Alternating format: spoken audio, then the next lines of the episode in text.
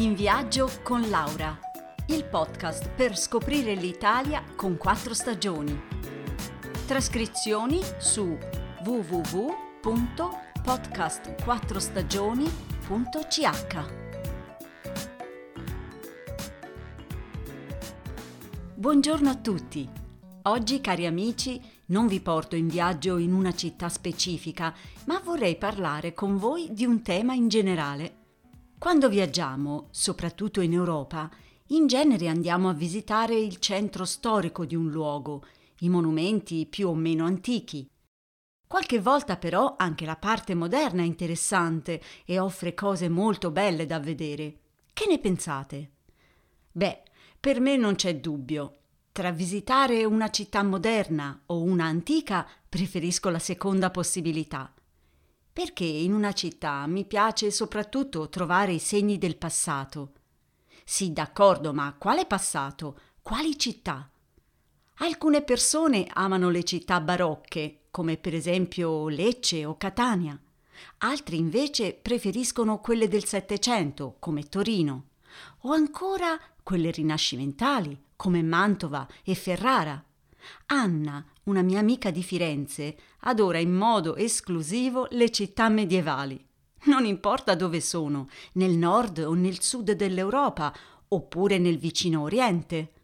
Il Medioevo per lei ha un fascino speciale.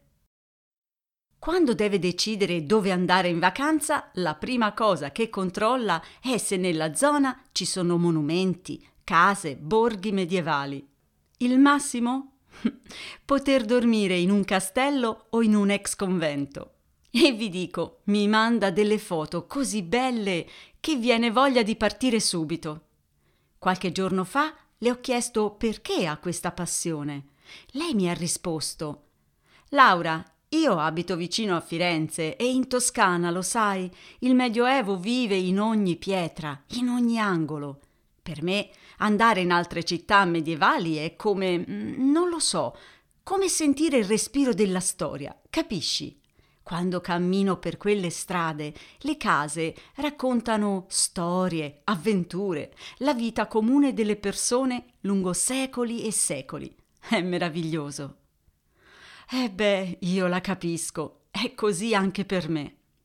Però devo dire che vivere in una città antica è diverso dal semplice passare una vacanza.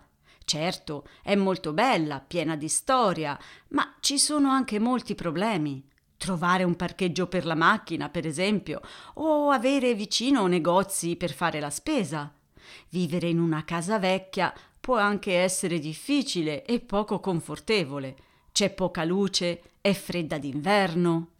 In una città moderna invece le case sono nuove e comode, le strade larghe, ci sono mezzi pubblici e parcheggi a sufficienza. Ma il posto a volte è anonimo, senza carattere, per non parlare del traffico.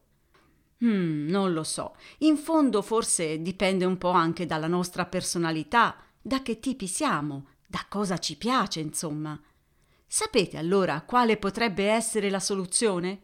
Vivere fuori dal centro storico, un po' in campagna, ma abbastanza vicino a una bella città antica, dove si può andare quando abbiamo voglia di vedere cose belle.